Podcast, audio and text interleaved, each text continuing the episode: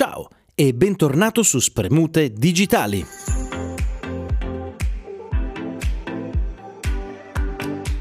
Ti ricordi della gamification? Ne abbiamo parlato nella puntata scorsa. È un concetto di cui parliamo sempre bene. È un circolo virtuoso positivo, con un rovescio della medaglia abbastanza considerevole. Oggi parleremo di pointsification, la parte cattiva ed oscura. Sappiamo che giocare stimola competizione e engagement. Sappiamo che il gioco ce lo portiamo dalla preistoria. Sappiamo che nel gioco si legittimano comportamenti di gerarchizzazione e di espressione della posizione sociale in virtù delle regole stesse che si impongono e di chi succede meglio. Bene, che succede quando queste regole vengono rese un sistema tossico? Hai presente Disneyland? È un posto idilliaco per famiglie in cui l'accoglienza e la pulizia sono un must. Benissimo, è uno dei posti in cui la pointsification è diventata tra le peggiori nel mondo. Come hanno fatto? Hanno preso il sistema Points Badge Leaderboards e lo hanno reso tossico.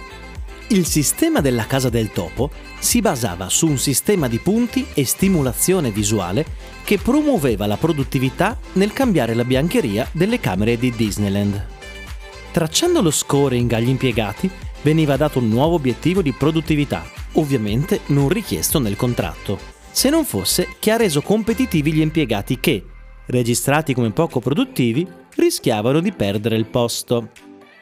Ricordi quando ho detto che il gioco legittima la competizione e l'imposizione gerarchica? È perché le rende innocue. Cosa succede però se il gioco impatta la tua vita lavorativa? Eh, esatto, succede che diventa un incubo di proporzioni mai viste, perché non solo non fai divertire i tuoi dipendenti, che è il meno, ma li poni davanti alla scelta di sovrapprodurre per un contratto, in cui quello prima non rientrava, con la scusa di monitorarli sempre per un gioco, e poi li mandi a casa se non sono abbastanza produttivi. Disgustoso.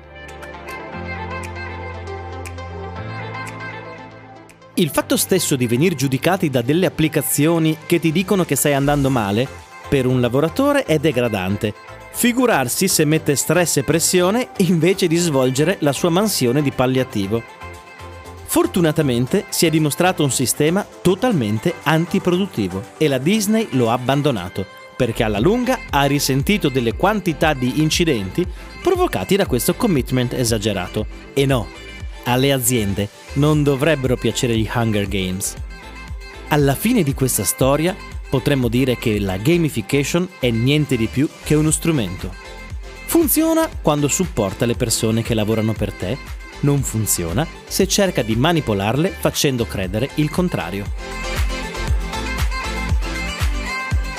Quindi armatevi di pazienza, un buon game designer e giocate e fate giocare.